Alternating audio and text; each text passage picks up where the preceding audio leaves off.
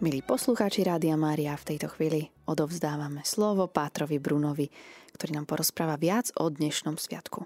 Tak, drahí poslucháči Rádia Mária, už tradične na porciunkulu je možné získať v kostoloch úplné odpustky.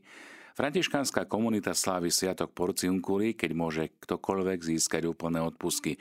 Kto je na to samozrejme disponovaný. Čo je porciunkula? Porciunkula je zaužívaný názov kostolíka Pany Márie Anielskej alebo Pany Márie Kráľovnej od Anielov, ktorý je považovaný za srdce a centrum františkánskeho rádu. Oficiálny názov kaplnky Santa Maria degli Angeli je názvom katedrály, ktorá bola v roku 1679 na príkaz pápeža Pia V. svätého Kaplnka Porciunkli bola obostávaná touto katedrálou. Nachádza sa asi 4 km od Assisi. Prvá zmienka o kaplnke pochádza z roku 1045. V kaplnke mali byť uchovávané relikvie z hrobu pre blahoslavenej Panny Márie. Časom kaplnka spustla a zostali po nej ruiny v prostriedku dubového lesa. Svetý František spolu s ďalšími bratmi túto kaplnku opravil potom, ako v jednej z nich, San Damiane, začul Ježišov hlas, ktorý mu povedal František, oprav môj dom. Vidíš, ako sa rozpadá? V roku 1208 opát benediktínskeho kláštora ponúkol svetému Františkovi kopec nad Asisi.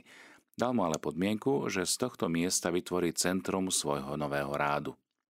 Svetý František túto ponuku odmietol, lebo vlastníctvo bolo v rozpore s princípom chudoby a prijal malú kaplnku nazývanú porciunkula, ktorú zobral do prenájmu. Nájomné malo byť vo forme koša rýb ročne. V roku 1212 v tejto kaplnke zložila reholné zasvetenie aj svetá Klára. Svetý František zomrel v kaplnke pri západe slnka v sobotu 3. októbra 1226.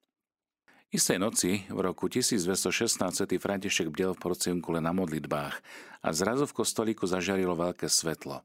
A František uvidel nad oltárom Krista odetého do svetla, po jeho pravici Božiu Matku Panu Máriu z prievode anielov.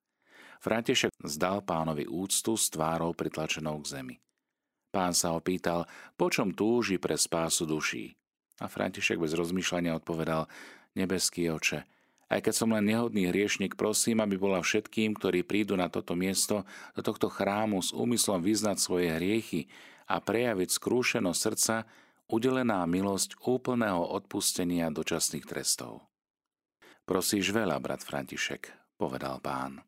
Zaslúžiš si ale viac a viac ti bude dané.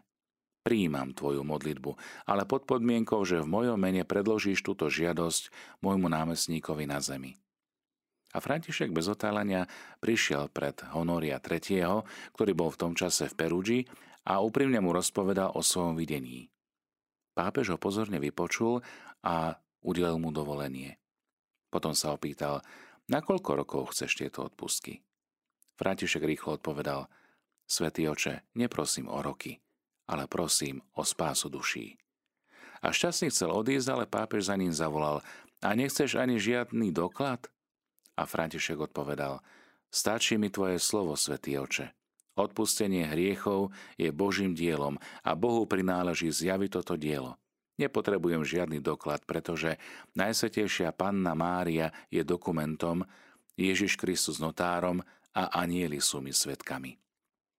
A tak sa toto privilégium v roku 1480 skrze pápeža Sixta VI.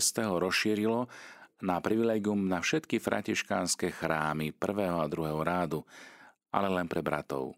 Až v roku 1622 Gregor XV zahrnul do tohto privilégia všetkých ľudí, ktorí sa v tento deň vyspovedajú a príjmu Eucharistiu, sveté príjmanie. Okrem toho ho rozšíril okrem františkánskych aj na kostoly kapucínov a minoritov.